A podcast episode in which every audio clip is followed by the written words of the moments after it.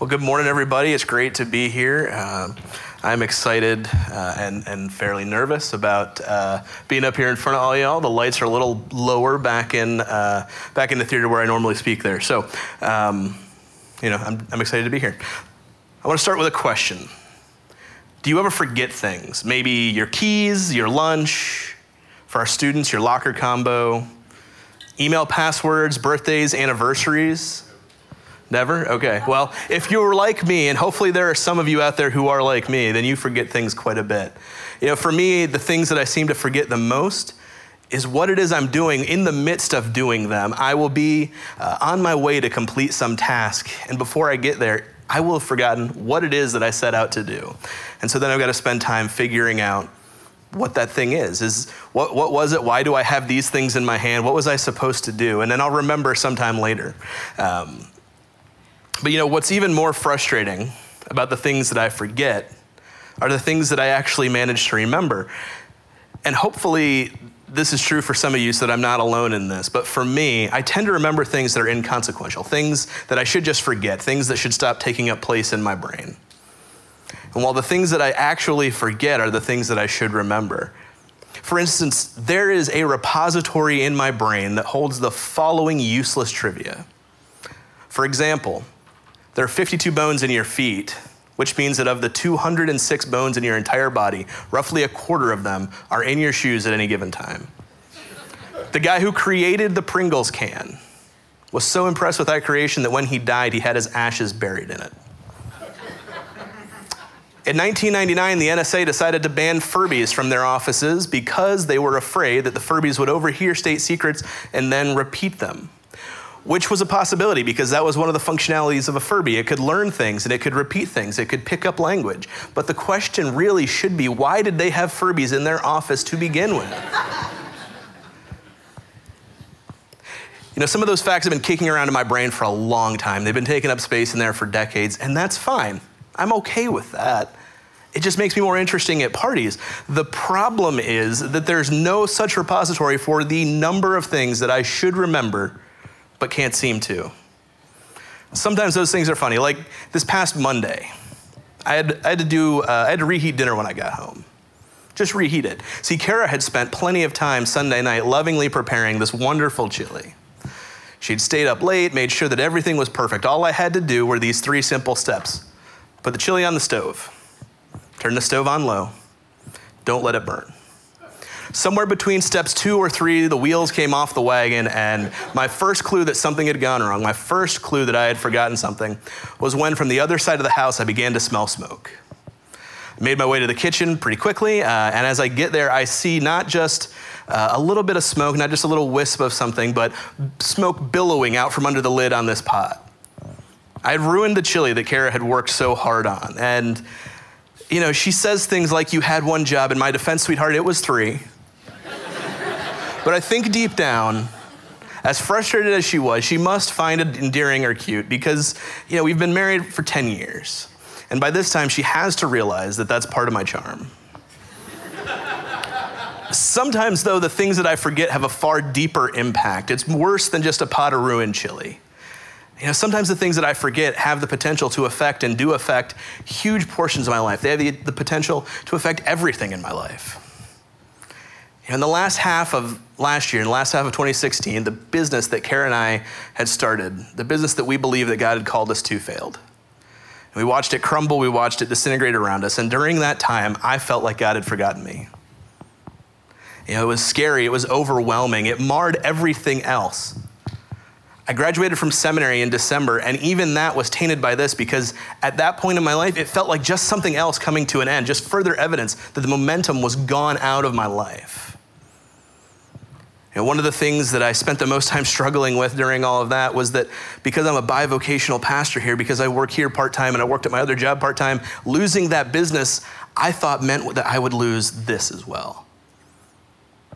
You know, what scared me the most was that what I thought God had called me to, if one of those things didn't work, if it didn't, if it didn't hold together, that maybe all of it would fall apart and I would have to leave this place, that I would lose my business that I would lose this place and that I would finish seminary with no place to go and do ministry. It, it was overwhelming, to say the least. And at one point, uh, in the midst of all that, I found myself sitting in the parking lot of a Target crying my eyes out in my truck, which is a weird thing to do, guys, real weird. Um, yeah, I, I, hopefully there weren't any of you that walked by. If there were, I apologize. And, you know, it just was one of those things. It was just so overwhelming. I couldn't see anything except for the circumstances that were around me, and those circumstances were not good. And what made this time so difficult was that it seemed like God wasn't coming through, like God had forgotten me. But ultimately, looking back, the thing that I've realized isn't that God forgotten me, uh, that God had forgotten me, it's that I had forgotten about Him. I was the one who had done the forgetting. You know, we all have those things that we forget individually and even corporately, even as a nation, we have these things that we've forgotten. This is Memorial Day weekend. It's an important weekend in our nation, but I think we've lost a little bit of what that is all about. You know, in 1996, there was a group of children touring the nation's capital, and they were asked, What's Memorial Day about? The response that they got out of that group of children, the thing that they realized most about Memorial Day was that it was the weekend the pool opened. Now, if you're from a place that actually has seasons, then maybe Memorial Day has that meaning to you as well. Maybe it is the unofficial beginning of summer. That doesn't work here because in Florida, it's been hot here. It has been summer here since sometime late last fall. And so Memorial Day is another day in a string of warm days.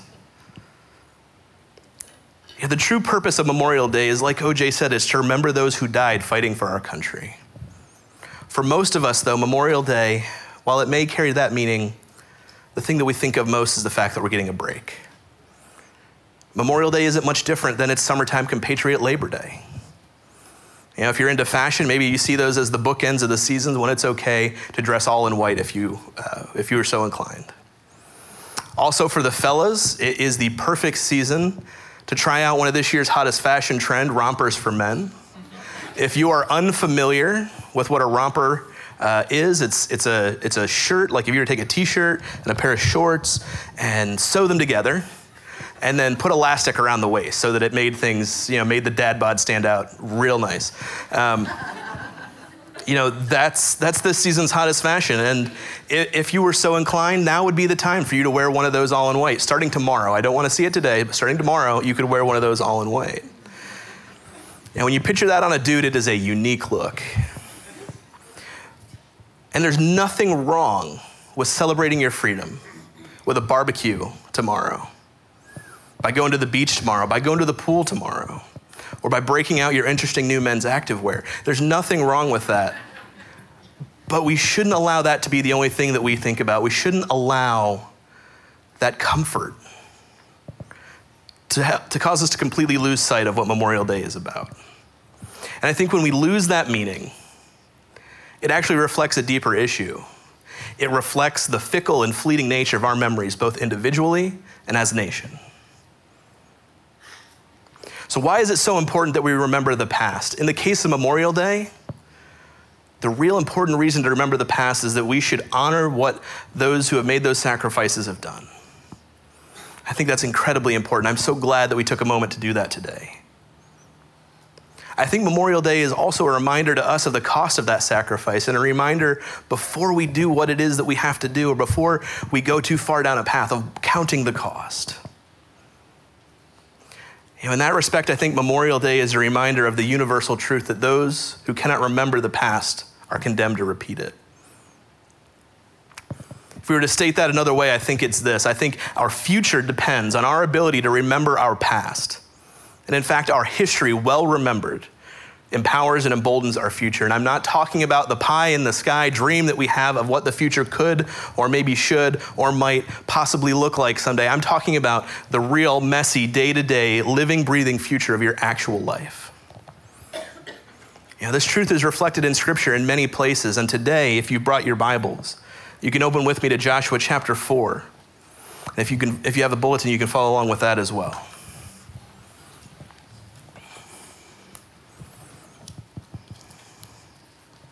Joshua chapter 4, starting in verse 1. When the whole nation had finished crossing the Jordan, the Lord said to Joshua, Choose 12 men from among the people, one from each tribe, and tell them to take up 12 stones from the middle of the Jordan, from right where the priests are standing, and carry them over with you and put them down at the place where you stay tonight. So Joshua called together the 12 men he had appointed from the Israelites, one from each tribe, and he said to them, Go over before the ark of the Lord of your God into the middle of the Jordan. Each of you is to take up a stone on his shoulder, according to the number of tribes of the Israelites, to serve as a sign among you. In the future, when your children ask you, What do these stones mean? Tell them that the flow of the Jordan was cut off before the ark of the covenant of the Lord. When it crossed the Jordan, the waters of the Jordan were cut off. These stones are to be a memorial to the people of Israel forever. So the Israelites had been a part of a miracle.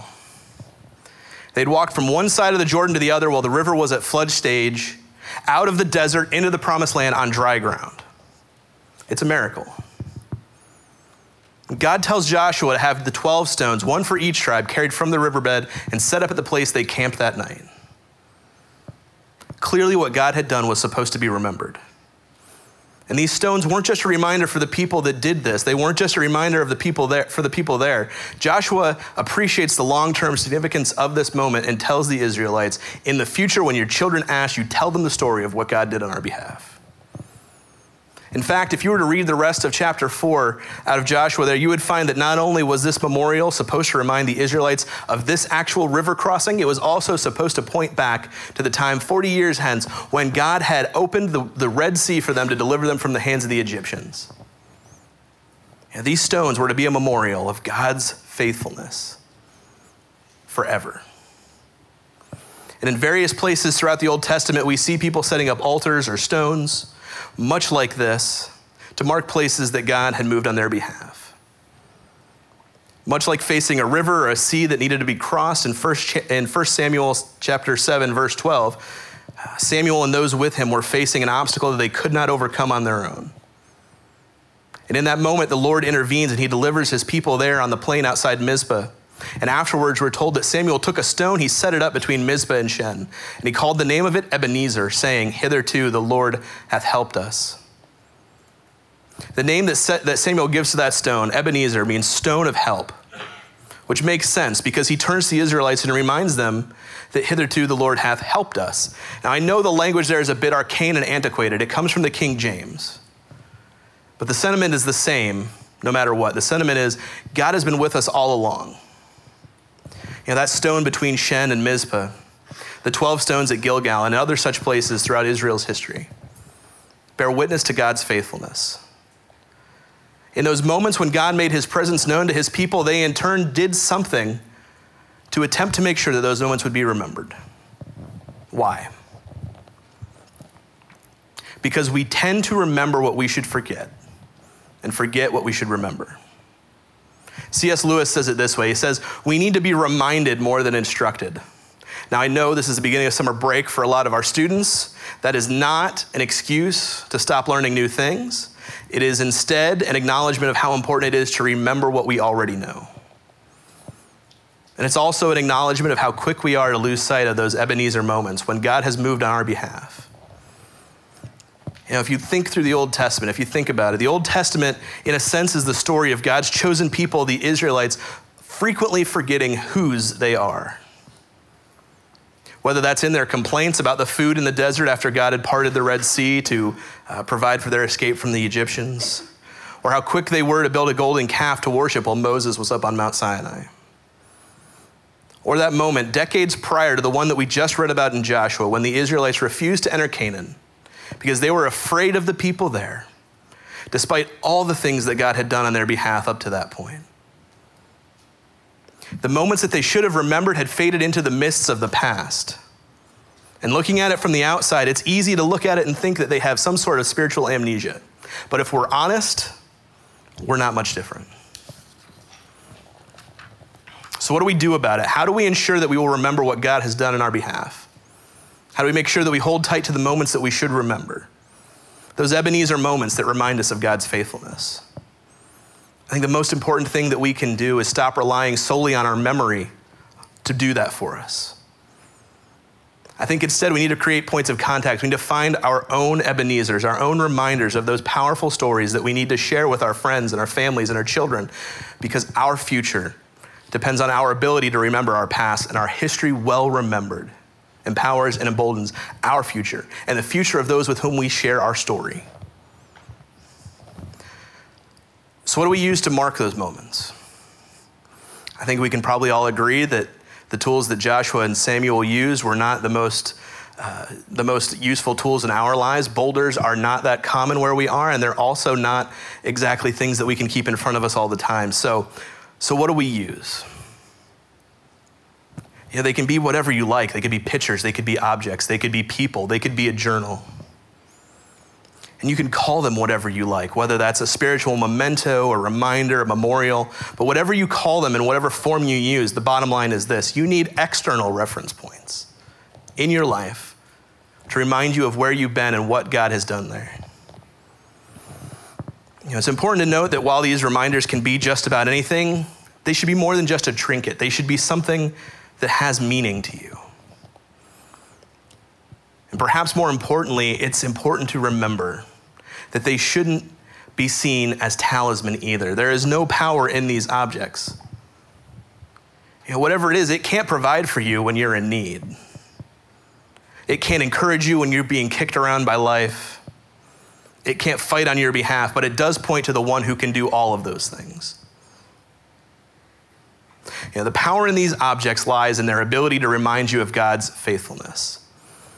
And J. Hudson Taylor, who founded the China Inland Mission in 1865, believed so strongly in the importance of remembering these type of moments that within every place that he lived, he had this plaque put up on the wall that said Ebenezer Jehovah Jireh. His translation of that was, The Lord has helped us up to this point, and he will see to it from now on. This wasn't just kitschy wall art for him because Taylor and the missionaries that he sent out lived their lives depending fully on God's provision because there was no guarantee of money coming in.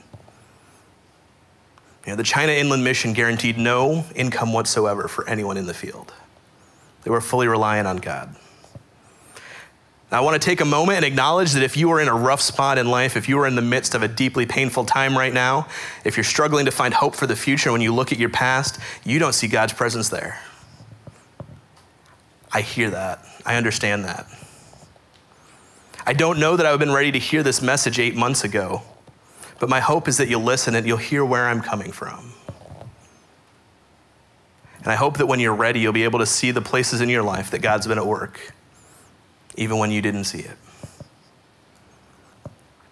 I also want to acknowledge that to some of you, keeping physical reminders, that idea may seem weird or hokey. But let me tell you a story. In fact, since you already likely know the story, I'd like to tell you the rest of the story. I'm going to indulge my inner Paul Harvey a little bit this morning. Most likely, the version of the David and Goliath story that you remember comes from a Bible much like this. What we do in here is we create palatable versions of stories that are, uh, that are easy for our kids to understand. I would have brought a flannel graph up here, but OJ has rules about the size of props that I can bring on stage. And so you'll just have to look at this and know that the story that I'm telling, uh, the story that I'm talking about, you know, is the type of David and Goliath story that comes out of here. Now, either for the sake of good manners or awkward questions, all of these stories about David and Goliath, they end this way. David fires the stone out of his sling, it hits Goliath in the head, Goliath hits the ground dead, and the Philistines run away. That's the end of the story as far as that version of the story is concerned. The problem is with that version of the story, they leave off a few things. In fact, one of the things they leave off is that once Goliath had fallen on the ground, David didn't just walk away with his hands raised in the air. David went over, took Goliath's sword, and used it to cut Goliath's head off. He then carried Goliath's head back to Jerusalem. Admittedly, those are not very kid friendly parts of the story. And so maybe it's best that those aren't in there. I would not want to have to explain all that to Kate. It would not be great uh, to have to do that with my kid. But there's this other thing that we leave out when that's all that we remember of the David and Goliath story. You see, when everything was said and done, David took Goliath's armor or his sword, depending on which translation you read it in, and he kept that in his own tent. Why would David keep this stuff that would be too big for him to use effectively? Armor that was way too big for him, a sword that was way too heavy for him to wield effectively. David kept this stuff as a reminder of a moment when he had trusted God and God did something through him that seemed impossible. For David, these are physical reminders of God's faithfulness.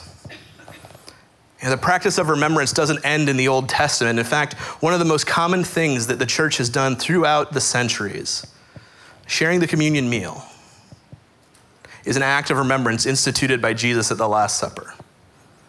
On the night that he was betrayed, he took the bread and the wine and he blessed him and he told his disciples, and through his disciples, us, Christians throughout all the ages, that we are to frequently share this memorial meal of his body broken and his blood spilled on our behalf in remembrance of him. And the importance of remembrance is seen in many other places as well. In recovery groups like Alcoholics Anonymous or here at Regroup, there's a tradition, tradition of handing out chips or medallions to mark how long a person has been sober from their drug or addiction or attachment of choice. These chips, they aren't trophies to celebrate time spent in recovery. They're reminders to keep working the program. As I learned more about the chips, I, I read this profound comment that explained as in so many things, especially with we alcoholics, our history is our greatest asset.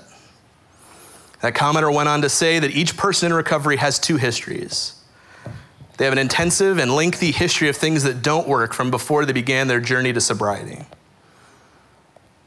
And then they have a and then since that journey began, they have a new history of things that do work. For people in recovery, it seems clear that it's important for them to remember their past. Their future depends on their ability to remember that past because it's their history, well remembered, that empowers and emboldens their future. As I read on, another comment stuck with me. Uh, this commenter said, We take the chip so that the newcomer can see that recovery is possible. And I couldn't help as I read that but notice the fact that it's so similar to what Joshua said to, to the Israelites with him at Gilgal. Tell the story to your children. This small physical reminder bears witness not just to the one who receives it, but also to those who witness it. It inspires hope, the courage to continue, and to trust the program.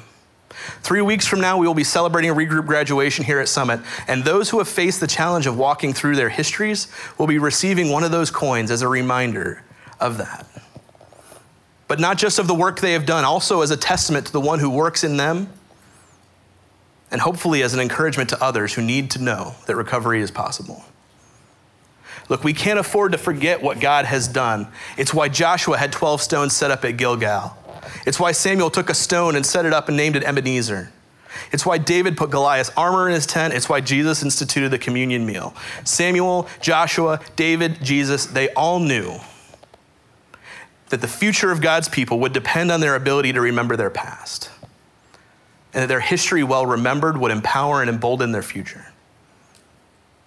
That's the same reason why we need to surround ourselves with reminders of those places where God has come through for us. About three months ago in late February, I was standing in my kitchen one afternoon. I don't remember exactly what I was doing. I kind of have this foggy picture in my brain right now of where I was and stuff like that. But in that moment, I heard this Bible verse Hitherto the Lord hath helped us. And as that came back into my memory, with it came the realization that that thing that seemed so scary, that seemed like it was going to take everything apart, hadn't done that.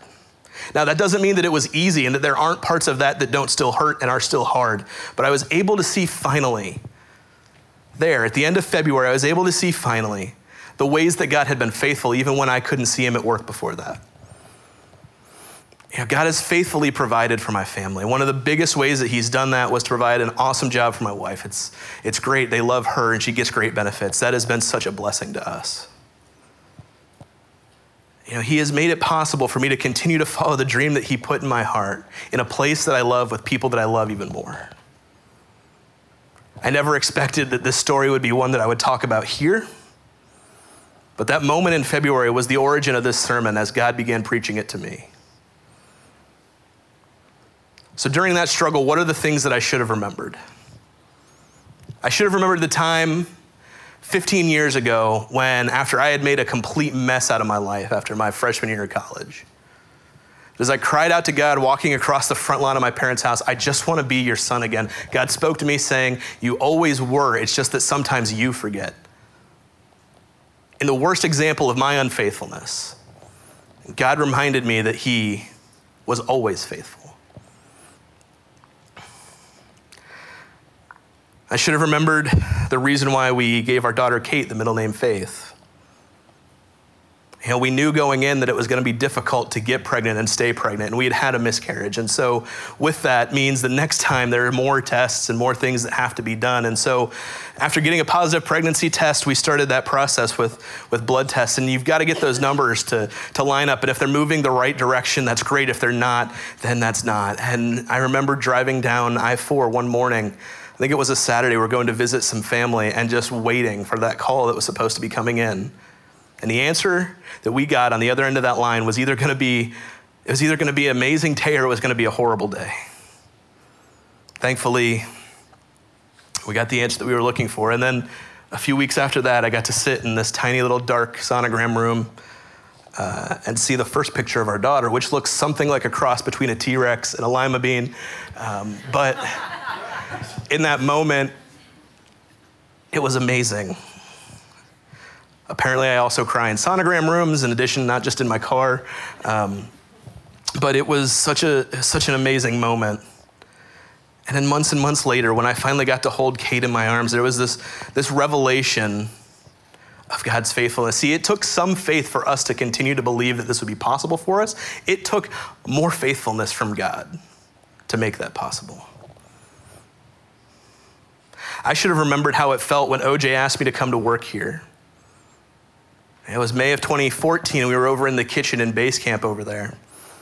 That place is a special place to me because at 31, I assumed that I wouldn't actually get to do student ministry, that the thing that God had originally uh, put in my heart, what He had originally called me to do in ministry, I assumed that I was too old, that I had missed that window because everybody that I knew that was doing student ministry was much younger than I was, especially with just starting out. But that afternoon, uh, in a conversation that probably seemed like a regular conversation to OJ, the dream that I had had, this thing that God had put in my heart that I thought was dead, came back to life. It's an amazing feeling. To know that even when I gave up, God was still faithful. Another thing that I should have done is I should have picked up these. I should have actually opened them up and read the prayers that I had prayed I should have seen the ways that God had come through so many times over the course of writing out prayers. These are just a few of the things that I should have remembered in the midst of my struggle. And I want to be clear that my story is far more descriptive than it is prescriptive, and that God was going to deal with you in his own way. Your story will be different than mine, and that's okay. In fact, it's good because God deals with each of us as individuals. I've committed to keep these things before me. These are the stories that I will be continued to tell. These are the things that I'm going to tell Kate about. These are the things that I will tell my friends and my family about. These are the things that I'll share with folks who are struggling. The thing that I've realized over the past three months is that my future depends on my ability to remember my past, and it's my history, well remembered, that empowers and emboldens my future. It gives me faith to believe that in times of turmoil, God will be faithful. And it gives me faith that when God asks me to take a step that seems too far, that I can go ahead and make that leap. And I want to be so clear on this. This isn't just an exercise in remember when. To quote the modern Italian philosopher Tony Soprano, remember when is the lowest form of conversation. Because remember when is a trap. It's going to trap you into thinking that your gilded and romanticized memories of what happened way back when are the best that it'll ever be. Don't just remember the glory days. You know, be fired up by them. Be encouraged about your future. I guarantee you that you have not faced your last storm. And in the midst of that, there will be times when, you uh, when you will struggle, where your resolve will be tested. But in those times, You'll need to remember the Ebenezer moments in your life. I'm equally as certain that there's something more that you have been called to, something new to which God has already or will in the future call you to do. I don't care who you are, God is not done with you. And your ability to answer that call is going to be based in large part on how well you can remember your past and how well you can remember what God has done for you already. If we were at Surge or Edge right now, this is the point where I would pray and dismiss you all to connect groups, to reread the scripture, and to take some time to think through and to talk about the ideas that we've covered today. But since we're here, what I'm going to do is I'm going to leave you with these two questions. Number one, what are the stories that you need to tell your friends, your children, your family? What are the objects, the places, the people that reveal God's faithfulness in your life? Take some time today to remember the moments that God came through for you, the moments when you walked through something difficult and you couldn't see God, but when you got to the other side and looked back, it was clear that He was there all along. Think about where you are right now, the steps that it took to get there, the things that seemed too big, the things that seemed out of your reach that God helped you do. Tell those stories. Find the pictures, find the journal entries, find the physical reminders that reacquaint you with those moments. Take the time to tell those stories, not just for your own good, but for the good of people around you, because, like we say here fairly often, your story told truthfully is good news to others. Hold each other to it. Embrace the memories of God's faithfulness and let them form the basis of your future, empowered and emboldened. Maybe for you, your most important Ebenezer will lie in front of you. Maybe for you, the most important Ebenezer that you will ever get is a chip like this that marks the difference between the past history and the future history. Can you imagine if your faith, if your life wasn't ruled by the capriciousness of the circumstances that you were in from day to day? Can you imagine how God might use us in setting this world to rights if we were people who were committed to remembering well those Ebenezer moments in our lives? And following hard after what God had in front of us. That sort of faith depends in no small part on how much you can trust God. And how much you can trust God depends on how well you can remember where He has helped you up to now. Let's pray. Heavenly Father, I thank you for this day. I thank you that we live in a place where we have uh, freedom to live and worship without fear because of the sacrifices of our fellow citizens. I pray that today, as we go out from here, as we go out into our lives, that you will bring to our remembrance the stories that we need to tell our children, our friends, our families. Give us opportunities to share them for our good as well as the good of those with whom we share them. Give us stability in our present circumstances and hope for our future as we remember how you've dealt with us in the past. Let us not forget that while hitherto the Lord hath helped us, looks back upon what has happened, it also orients us towards the future. Let the attitude of our hearts and the focus of our minds be those moments when you have helped us, so that we will be empowered to face the hard times and emboldened to charge headlong into what you have called us to do. We thank you, God, for all that you have done in our lives and our hearts up to now.